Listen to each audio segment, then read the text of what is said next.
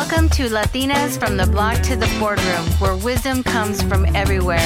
This is a podcast about generational wisdom shared to help build a bridge for future generations and to build stronger communities through education, technology, and health. Welcome to Latinas from the Block to the Boardroom.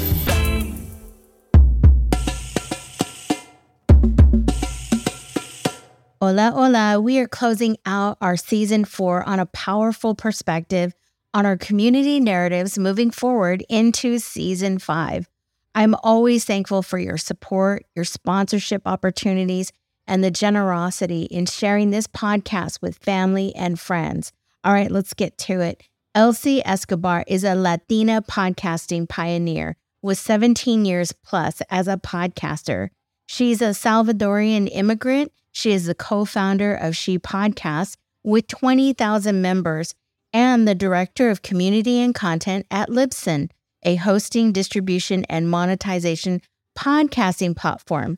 However, she didn't start out in podcasting. It actually came to her after being denied multiple times in Hollywood for not looking like what the traditional stereotypical Latina should look like you know, we're deemed in the industry, especially in Hollywood, to look like the J Lo or the Salma Hayek, or even further back, right? To be the pretty Latina or a gangster chola. I mean, that's a big spectrum. It's time for us to be ourselves. And with the various degrees that we have in education, our careers, and even how we see our entrepreneurial journey, this is a lens that constantly holds us down. And this is where we have the opportunity through podcasting to change our narrative.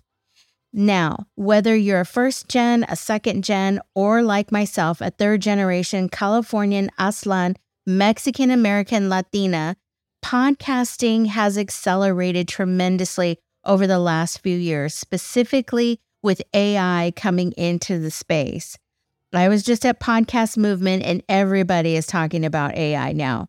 But podcasting is doing more than just leveraging technology and our voices.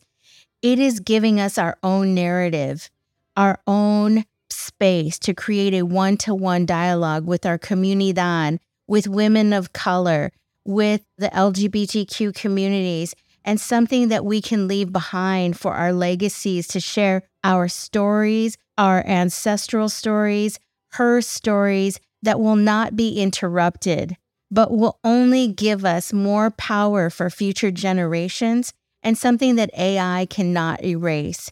In fact, it will enable the AI algorithms and future generations to know how to prompt these questions about powerful Latinas moving forward. So, thank you, Elsie, for sharing your voice today on Latinas from the block to the boardroom. Ladies and gentlemen, because there are a lot of gentlemen listening these days, I just checked my analytics. I'm like, what's that all about? We have a pioneer in podcasting. Her name is Elsie Escobar, if you don't know her. She has been in the podcasting space for about 17 years, a little over 17 years. So we are going to get to know Elsie a little bit more. We have met a few times through Podcast Movement. She is a co founder of She Podcast. But the reason why we're here on this podcast today is because she is a Latina who is changing a lot of narratives or paving the way for a lot of us folks that are coming into the space, especially people of color, the LGBTQ community, women of color, and just women in general, right? We're getting into this industry that has been dominated by mostly white men and technology. So, Elsie, thank you for coming on to the show today. So, let's start on this uh, two decade journey how you got to the US and what made you want to pursue this journey into podcasting. Because to me, it's very interesting because 17 years ago, technology was just kind of coming into its own as far as all of us getting on board. Yeah, isn't that crazy? So it's astounding to me how I was so ahead of my time, if you will, you know, but not by mistake, but just by providence. We came to this country, my little family of five, and five suitcases came on an airplane. and we landed in Los Angeles from El Salvador. So just my immediate family. We were little immigrants. We came in in 1981 and we were a little bit on the whole uh, refugee, like war refugee type of a thing. You know, we left, it was not safe um, at all. I was exposed to lots of violence when I was a little person. You know, I remember specifically, we came to this country on July 2nd. And interestingly enough, you know, my brother's birthday is July 3rd, but what happens in this country on July 4th? It's Independence Day, right? So, mind you, we didn't know this, right? But we stayed in a hotel for almost either 15 days or 30 a month or something like that in a motel. Very mm-hmm. first time I've ever been in, in a motel. And so we stayed in there. And the 4th of July came in. And what happens at night on the 4th of July? And so I remember specifically immediately getting freaked out by the sounds because I thought we left one place, it's the same everywhere else, right? Because during that time in the 1980, 1981, it was incredibly common to hear balaceras or like gunfight. Um, it was incredibly common to hear really loud helicopters or where you hear planes coming literally like they were about to hit your like you felt it in your gut when it was coming in. There was lots of different things that you just took for granted as normal. I was part of a gunfight after we were just leaving school. There was like just lots of guns and i remember my best friend's dad had picked us up from school who was my neighbor and he literally said girls get down and we had to get down behind the car and I mean, I don't even know what was going on, but it, obviously it is not something you want to remember. And so there were lots of sort of traumatic events that were cemented into my consciousness. I was eight, nine years old. So I came to this country when I was nine. And it took a while to like unwind from the fear because you are afraid for your life a lot over loud noises and things like that. But I didn't have like conversational English so I had to, you know, English as a second language classes when I was in elementary school and all of that stuff. And I, I was a pretty fast learner because by the time I got I got here in fourth grade, by the time I was in sixth grade, I won third place in the spelling bee. So I was I was like, I'm a go-getter, man. Yeah. It's interesting. I've talked to a lot of first gens or folks that have come over during that time and their immediate reaction with the family is safety, right? So I can't even imagine you coming over. Thank goodness for people that brought you over, right?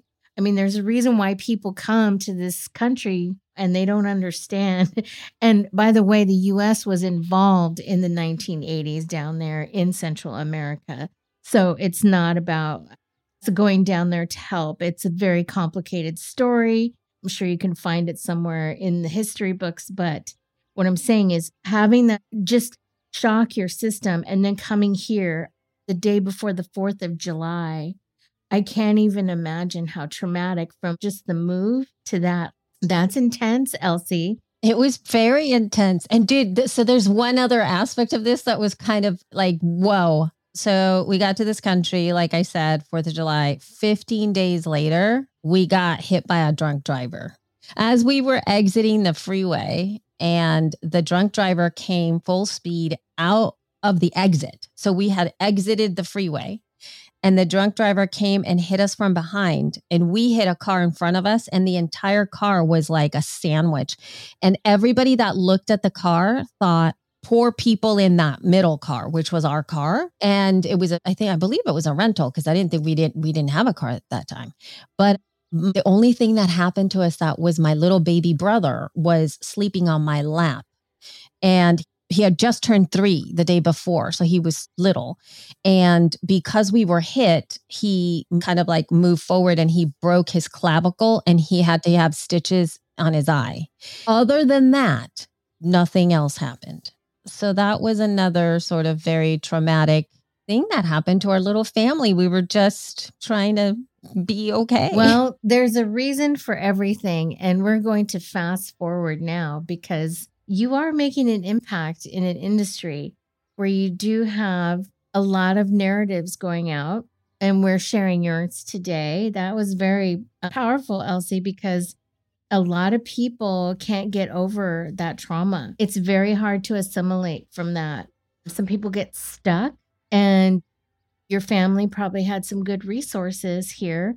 And now you're just being a part of the society and you're giving this platform and room for other people to share their voices, not telling them how, but just sharing knowledge of techniques and systems and platforms and tools. And you never thought you would be doing that, right? I'm going to call something out before I start talking about that. And you're right. It's like there are some folks that get stuck. And in terms of resources, we had as many resources as you can prior to coming here. And so calling out the privilege that we had living in a country at that time that was very unstable, incredibly dangerous, right? So, regardless of your situation, you were going to be hit by that. My dad was an architect at that time, and therefore he had flown to the US and gotten himself a job.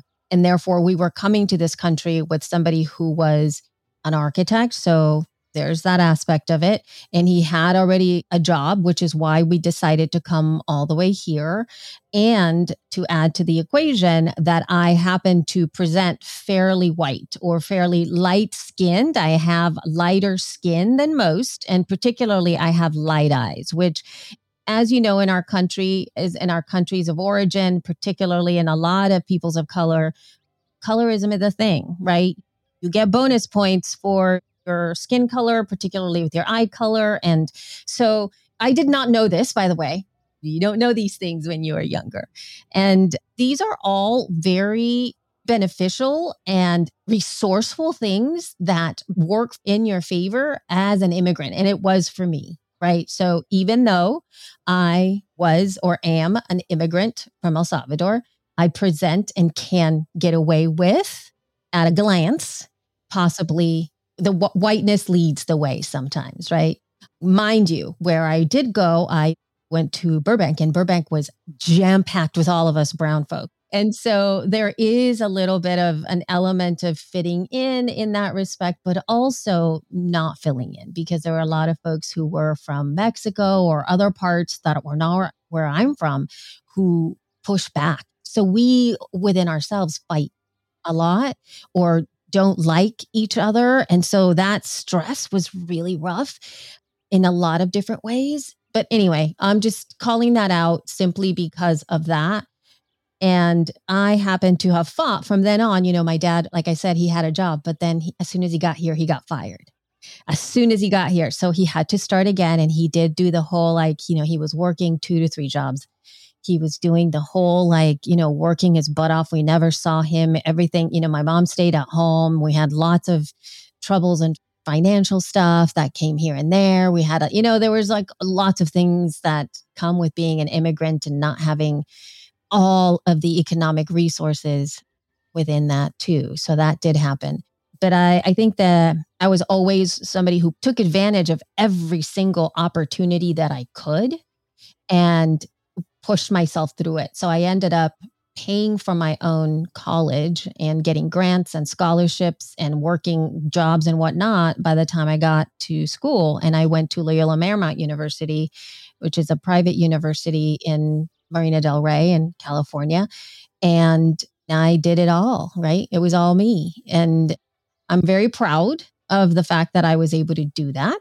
I was just listening to another podcast and this is true as well, that there is also a balance whenever you apply for financial aid at a university that if you make even like as a family, if the family makes even just this little bit more, you don't get any financial aid, even though you really are in need of financial aid. Like it just becomes that.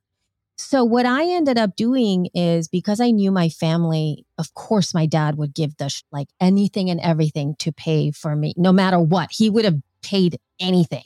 So, what I ended up doing is I became financially independent legally at that time. And I put in the paperwork, even though there was no rift. Like, it's not like I want to be independent from my parents. It was really just done for the financial aid. And at that time, it worked. And therefore, I took the burden on just myself. Like I took them out of the equation altogether.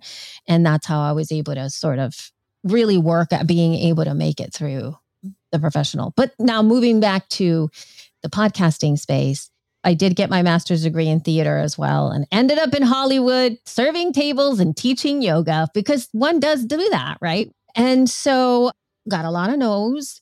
And again, same type of a thing. J Lo just was getting kind of big at that time. And therefore, because there's only one of us, remember, there's only usually one woman of color. And therefore, because you now represent the entirety of a diaspora, nobody could even look at me and say that I could also be another Latina person because I didn't look like her my body wasn't the same my face wasn't the same my hair wasn't the same my eyes were not the same. Like there was zero like creativity in people casting me. And therefore i got a lot of no's because hollywood is that. You don't look latina enough. Yeah no we know the the narrative there which is why i love podcasting and having you in here on this platform to talk about that because the narrative must change it is changing the dominant narrative today with all of us being here in this space, right? Hollywood has a way to go, but that's changing too. There's a few people that are changing it. We know Eva Longoria is changing it right now. There's a Latinx house, John Leguizamo. You know, we're all pushing for the change. Chicano Hollywood, that's a new hub that's coming out of South LA area, redefining our narrative because we've been here for a long time, right? And coming from Central America, our identities have been around for so long. And the narrative that we should embody and be emboldened to of our superpowers has been pushed down. And there's long histories for that. But when we come into this world today of where we are, we're changing that. We're breaking that down and you're here, right? I'm here, you're here, talking about this as a change mechanism to activate people to say, hey, why are we not being more inclusive? Because that's what I'd like folks out there to really ask. Like, why are there not more people of color on our board? Why are there not more people of color in our leadership roles in this industry, right? Why are we not bringing them in? Because the diversity in the space is growing. It's a global market. And when you think about the four top languages in the world, Spanish is number four, right? English is number one. And then there's Chinese and Hindi, right? So that's China and India. So there's a lot there to take in. And a lot of people are speaking Spanish, but they're also bilingual. So we're influencing a lot from music to culture. That's that's a given obviously, but there's other perspectives too in media. And this is one of them, Elsie. So I think we did a long journey to your point here today, being a Latina in this industry and how you came into it, right? Like, what was that pivotal moment when you said, okay, I'm done with throwing pancakes on the table and getting nose in my face? no, it really was. I think that what ended up happening is, you know, the bottom line when I started to work, when I ended up by a series of many different events being an actor for a while and really diving into that creative space, it's what opened me up to recognize all of the things that I was capable of. You know, the art of acting provided the opportunity for me to voice other people's pain, other people's experience, to embody other people. Because when I was younger, you know, when in my when I was in high school and even when I was in school, being in my own skin was still very challenging. It was very hard, not hard in the sense that I didn't like myself. Again, as a displaced person, you don't know where you belong and and you just don't know exactly who you are. And there's just so many layers to the way that our culture sometimes holds us too tight and then being in a different place is too expansive and i don't even know where i am. So acting gave me the opportunity to do that and therefore i found a lot of wonderful self-expression. Great. But then i came to hollywood and hollywood is not artistic. I mean in the sense of like you know in the theatrical beautiful space that I had during in my MFA and really getting into Shakespeare and like all of these other classical works and, and just all of the wonderful beauty of the theater was not LA. And so I didn't know what to do. And then what ended up happening is I discovered podcasting and I thought, here is a venue for me to express myself. Here is something that I feel I can do myself. These people that look like normal, normal in the sense that they're not fancy and they're not like on radio, are doing these shows. And I'm like, wow, I can do that too. I can do a show. So I started to do that. And I also felt because it's audio, I felt freedom of not being judged by what I looked like, which was unbelievably like freeing to me that it was just my voice. Nobody was going to tell me you're not Latina enough. You're too pretty. You're too this. You're too that. You can't talk like this. You can't talk like that.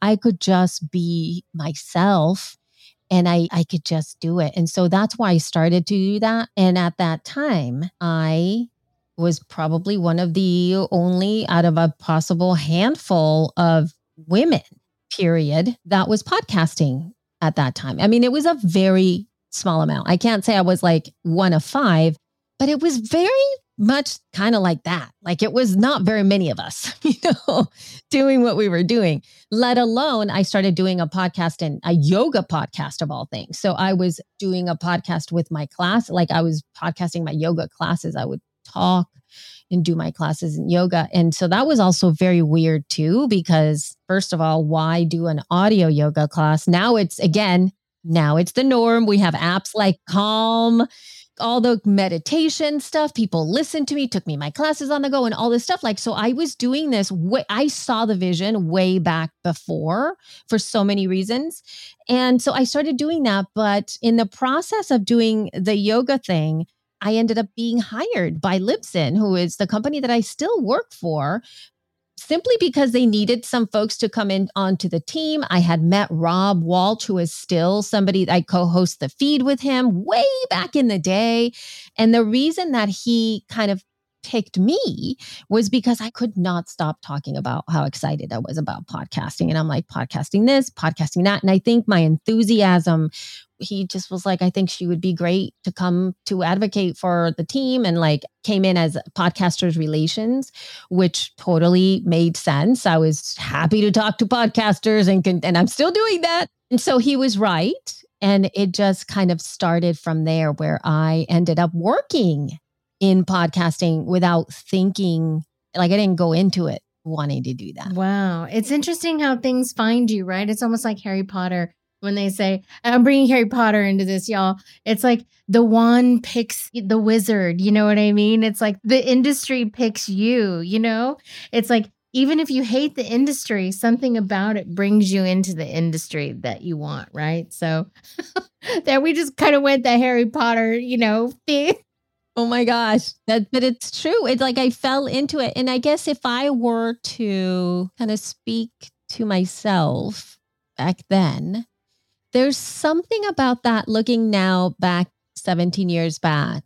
What would have happened if I would have, you know, said yes to working at Libsyn and learning a little bit more, but then choosing to really double down on my yoga content? Right? Because what ended up happening is I let it go because it was too much. And I was doing that out of the goodness of my heart. And as you know, podcasting is is a labor of love and it was a labor of love. And at that time I couldn't figure out a way to be of service because that's what I was doing when I was in doing my yoga classes. I was being of service to a lot of people who counted on me for for that. I mean, it was such like I was all in. I was like energetically, I was there. I gave everything to my audience. And then I realized I can't do that. I became a mom and that sucked the life out of you. You know, I'm literally like, you give life and it sucks it out too. It's weird. So my energy was not there. It was like I barely could sleep. I could barely do any yoga myself. And I felt it was irresponsible of me to continue to teach people and guide people in these classes if I could barely take care of my own myself. Like, you know what I mean? So I thought, you know what? Contradiction. I'm like, I'm going to sleep and be with my kids. And I can't be that to you. I can't be your teacher. I have to be a mom now. And so I made a choice then to do that.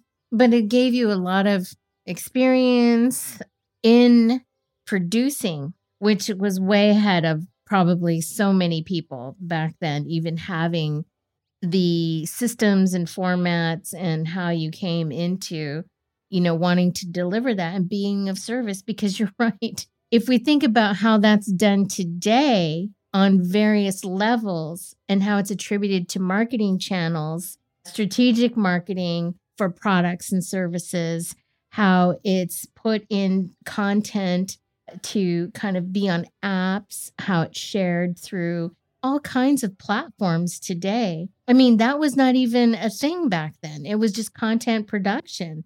And then it was probably just a one way, right? It was just a one way channel. So learning to use technology today versus back then, how do you see the difference now? I'm sure I know it's a lot. Everyone's like, duh.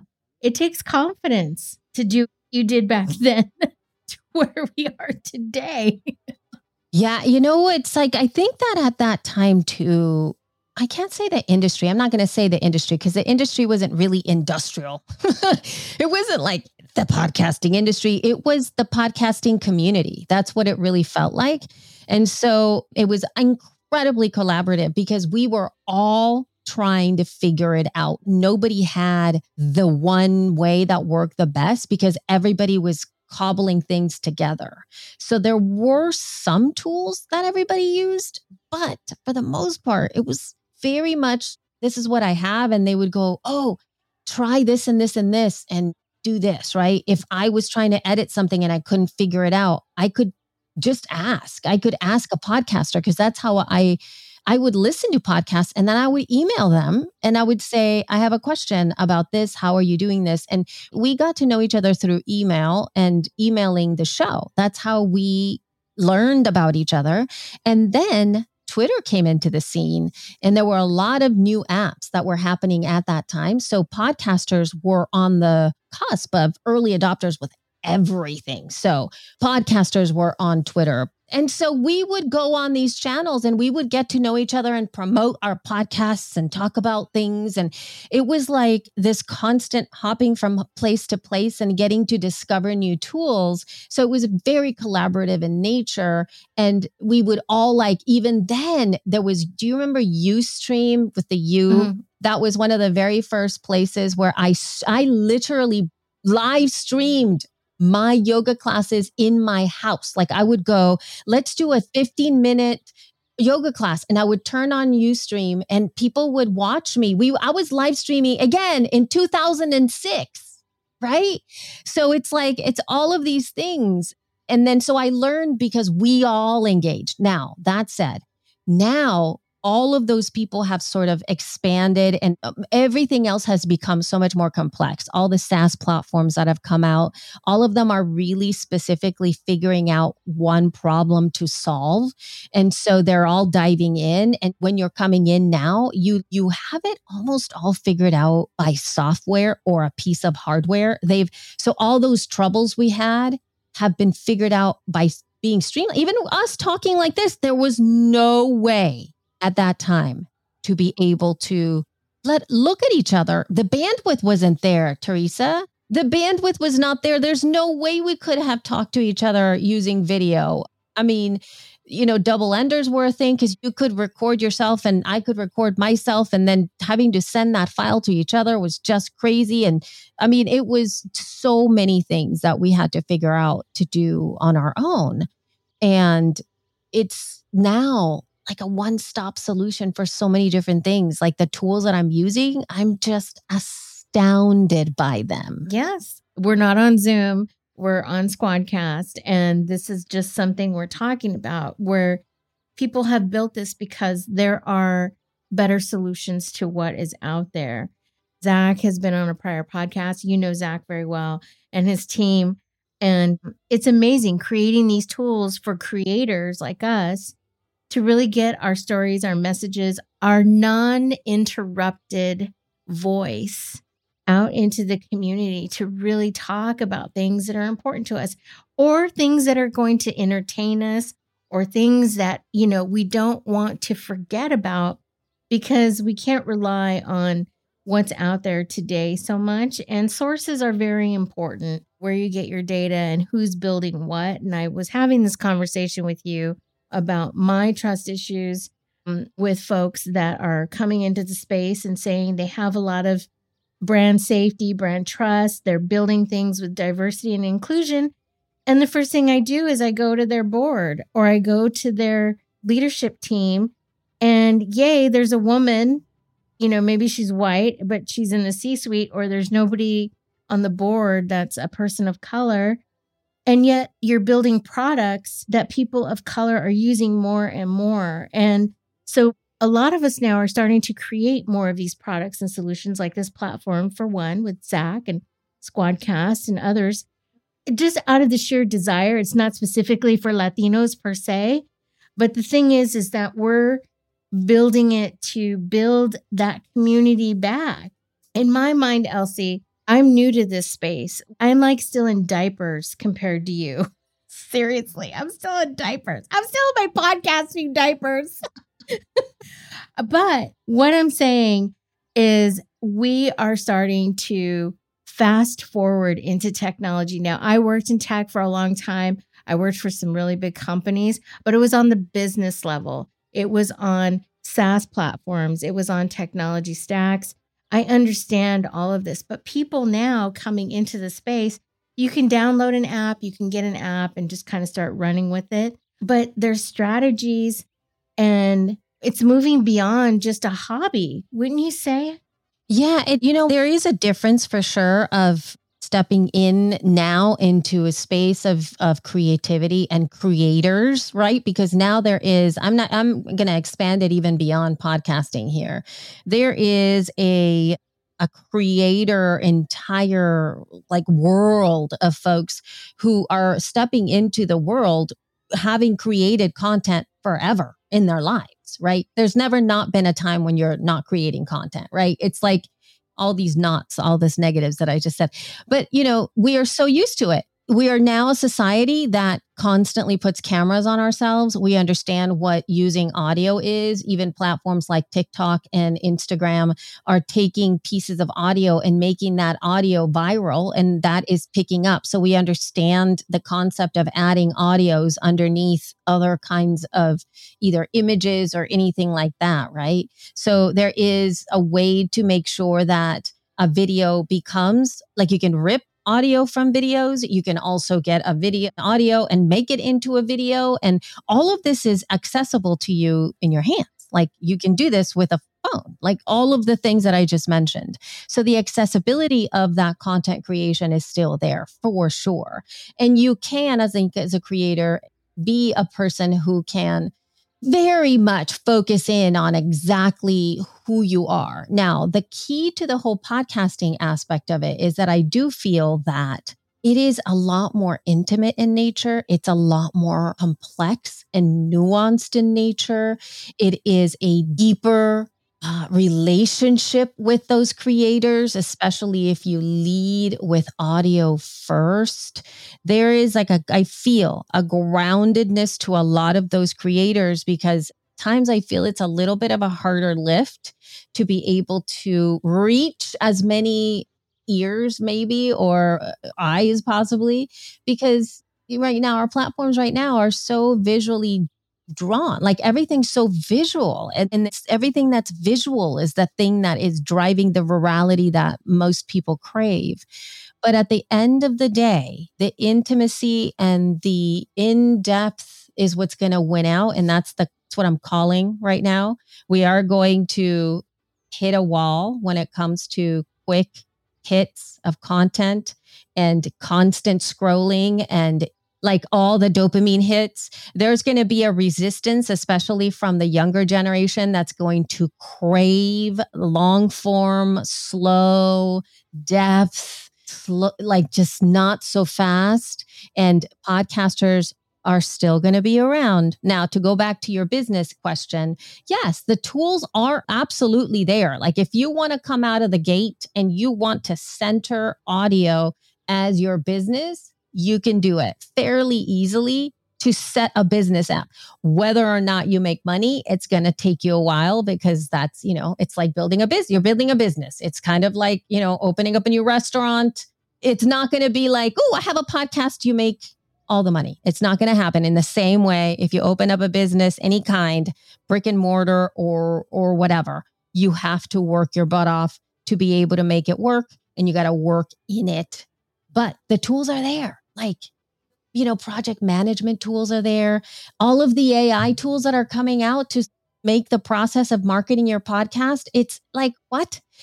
You know, things like Canva to make the artwork work. Like there's so much that back in the day, I don't even know. Like we just would put the show out. We would like the show is out. Yep. Now it's a whole thing. It's definitely very much a strategy. It's a strategy around how you're going to get the content out there. Like, what is your goal at the end of the day by putting out a podcast? Seriously, that is, that's it. What is the goal? Do you really need one? Right.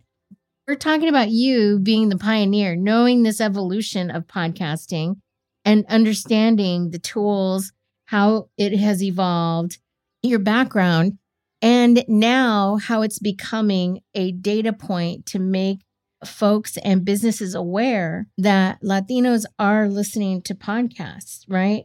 Because we were talking before, like we were earlier in the opening, we're in these white male dominated industries. And when you're just one of the very few, people think, oh, this isn't going to be a trend. This is just they're, they're qualified. They're, they're in it. They're passionate about this business, this platform, this project. But it's growing. And there is a Latino podcast listener report by Edison that came out, and they have some very interesting stats about the Latino listener, which is amazing. And it takes a while for these reports to get done, and they just don't fall out of the sky, people. I just want to make that very apparent. Research data costs money. It's not something that is easily you know, like, here, we'll do this report for you. Takes a lot of data gathering, making the analysis, and then how do you come up with these numbers, right? You have to pull a lot of data resources. So you were part of this report by discussing it with Edison and a few of the other sponsors that had put it together, like Adonde Media, Libsyn, the company that you're at, SXM Media, LWC Studios and PRX. I mean, all these people had to come together to put this report together because why? Because the Latino population in the United States is growing. It is growing. We're contributing to the economy. On my last podcast, I said Latino owned businesses put in 800 billion, that's with a B, billion dollars into the US economy annually. That's in one year, right? So, and the consumerism of the Latino buying power is almost $3 trillion. So there is some noticing here that needs to be kind of awakened in this space. And you're a part of it now. From where you were to here you are with this podcasting report and presenting this data, it says here that the US Latino Monthly Podcast listeners 34% of US Latino adults, that an estimated 15 million people today around this time, or actually the data was from last year, that's last year, are listening to podcasts. And most of those are English or Spanish. There's a lot of information. We'll have that in the show notes for you where you can download this report and take a look at it. But I mean, this is something else I want you to like just see you as this person from the very beginning to presenting this information with all these people because you've been a part of that for so long. What do you think about this report when you did it and the stats? Like, how did it make you feel coming from where you were? It's astounding to me. First of all, kudos to Martina Castro and Juleyka Lantigua, another set of two Latinas, and also Gabrielle Gabe from Edison Research, who really championed doing this thing, right? Was they really stepped up to make sure they positioned the benefits for the entire industry to pursue the data. Number one. Number two, they also hustled to get sponsors, like you said, to be able to invest in study that was focusing on Latino podcast listeners in the United States, which is like, what? Why? Right? Mind you, seriously. And so that started through their those conversations and just in the sense that you know gabe is a latino man who works over at edison. So having a person who can speak to the power that you're speaking to within an organization is always going to be beneficial. And then once we get together and again two other business owners martina castro from adonde media who is the ceo for that company and Juleyka lantigua who is also ceo of lantigua williams studios is like it's you have to have that leadership because they also understand the importance of this data. Why? Because everybody's asking for it. You can't say no because we're like big. No, because we're all over the place. Like it doesn't matter if you say all these things and you know it into the, you know, goodness of your heart and you live it. They just want to see the receipts and you're like, uh okay, hold on. And so you kind of have to Go figure it all out. So they advocated for this and blessings to all of the companies that, you know took part of it, Libsyn being one of them. But again, I'm not giving my own self pats on the back, but we have to have that advocacy within these companies. You know, we have to have people that understand, and usually we are of, we uh, recognize the power of people of color and and and what they mean to the world to the to the economic world to the influence that they have everywhere right? To the influence of culture. I mean even just I, I, can't even i can't even with all of that stuff. But anyway so they they recognize that and we did this study focusing on latino podcast listeners which is really interesting because it's podcast listeners and they could be people who are immigrants people who are like first gen, second gen, second generation, anybody who basically says they are Latino that lives in the United States and also either speaks no English, speaks only English, or speaks a little bit of both. So it's the gamut of who we are. And I think it's fantastic because we in the United States, we get all of the Latinos, right? Like all of them. Like all of the Central American folks, all the Mexicans, all the Cubans, all the Puerto Ricans, all the people, and and mind you, adding the Spanish folks to the mix because of the Spanish speaking component of it, right? The Hispanic aspect, even though they're not particularly Latino,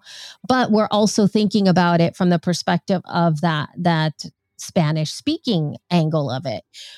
You get to get that data, and it's just so wonderful. It's so wonderful because now we can show they're listening.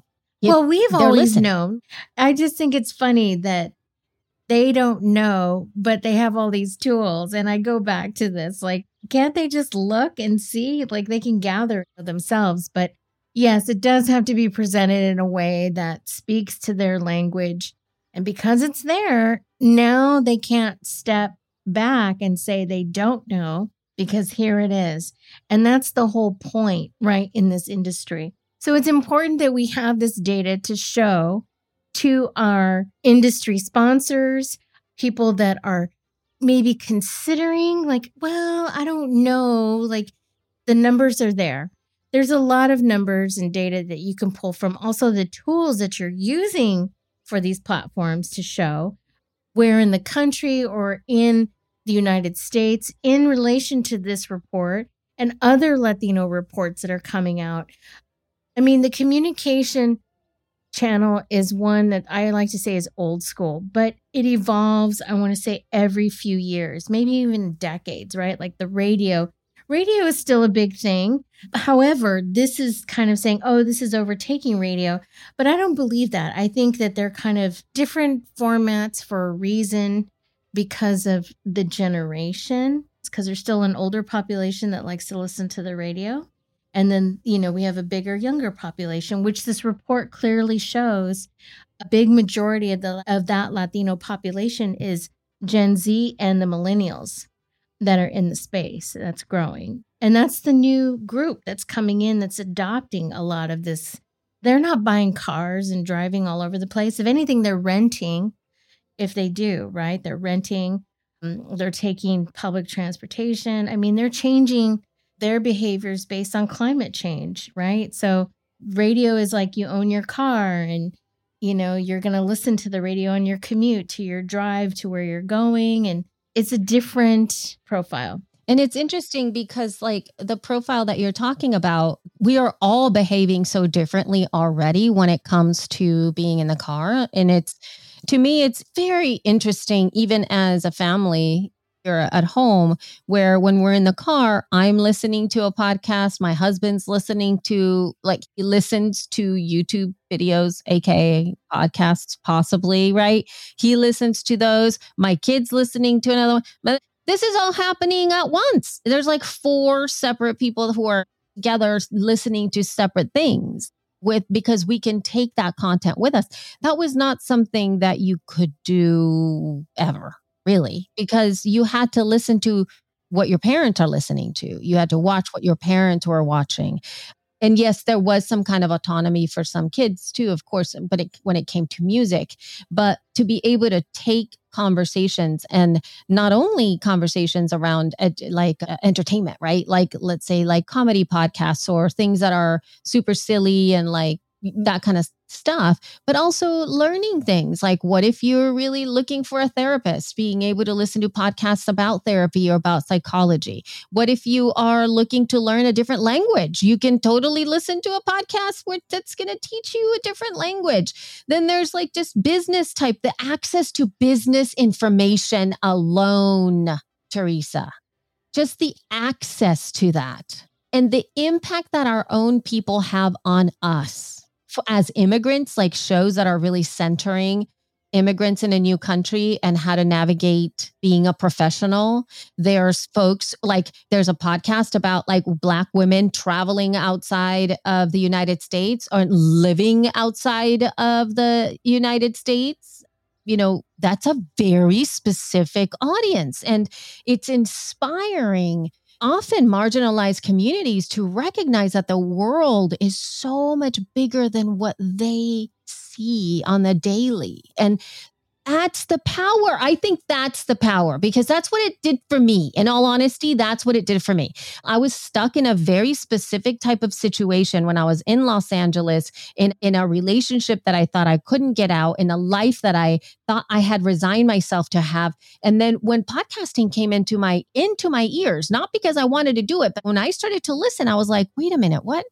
there's like a whole world out there. And it's, yeah, there's movies. You can watch a movie. You can watch a TV show. Yeah, that's inspiring too. But it wasn't the peep, the everyday people. When you watch a movie, usually you're watching an actor and it's them. When I'm listening to a podcast, it was us, it was together. And they made themselves so accessible to me that I was able to ask for help from a podcaster. How do I work this computer? How do I how do I put the microphone into the thing? Like, I'm afraid. Oh, don't worry about it. We can totally help. And I felt heard and seen and supported and welcomed. And I thought, I can do this thing. And it helped me. Podcasting helped me recognize that I was not resigned to a life that I just thought I was going to have for the rest of my life. You know, I switched it all up. So, because of the voices in my ears. See, you just summed that all up, right? From the very beginning what made you do the pivot into the industry to here we are now talking about Latinos in a report, how it's very important that our numbers are growing. We're talking to our community in an uninterrupted way with a one on one conversation and trying to activate them into moving into a power that they can own through a platform such as this. And we want to encourage a lot of people to understand that if you do this, it is a long game. If you're really excited about it, it's like training for a marathon, right? So, Elsie, thank you for joining me today. I want to wrap it up here with this report that we'll have in the show notes. And thank you for mentioning all the wonderful mujeres that spearheaded this report along with you. And hopefully, we can get them on the show here at some point in the future. Or how about this? We have a summit to talk about all of this. That would be lovely. That would be amazing. We I think we're going to have something like that coming up. Just keep an eye out. the other thing that's incredibly powerful about this report is that now we have cumulative data. And if you only have like a one, the one data point for one year, that's powerful. But my goodness, this is going to be our fourth year doing this report and seeing those trend lines. Oh my gosh, there's nothing like it to be able to look at that, particularly because we went through the pandemic. So now we get an opportunity to see like how many people stayed podcast listeners, right? What's the difference between pre pandemic to post pandemic? I mean, there's so much. Right. And I, I can't wait to, you know, see the new report and understand to look at those trends because that's what it's all about. So thank you for joining me today on Latinas from the Block to the Boardroom. Elsie, where can we find you? Oh my goodness. You can find me at uh, the Elsie Escobar on social and, you know, my website, elsieescobar.com. But I would say listen to my podcast. If you could put, you know, the shows on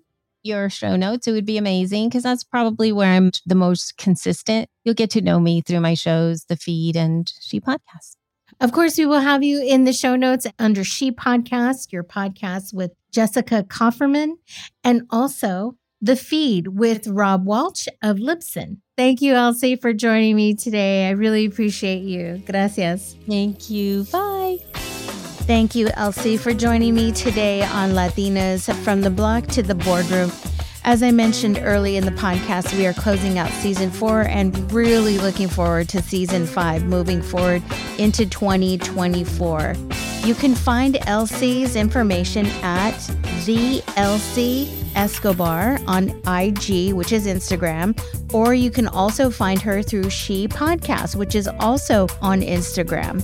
You can also reach out to her through LinkedIn at Elsie Escobar, working at Libsyn, and that's L I B Y S N, if you'd like to get in touch with her and learn more about how she does her podcasts with Libsyn and how they give a lot of technology tips, as we mentioned in the podcast.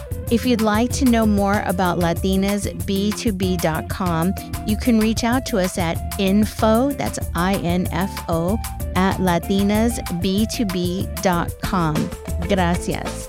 Please follow us on Instagram at latinasb2b. You can also follow us on LinkedIn at Teresa E. Gonzalez. If you'd like more information about podcasting and how we're leveraging technology for our businesses and also storytelling and narrative telling for our businesses through these technology and podcasting platforms.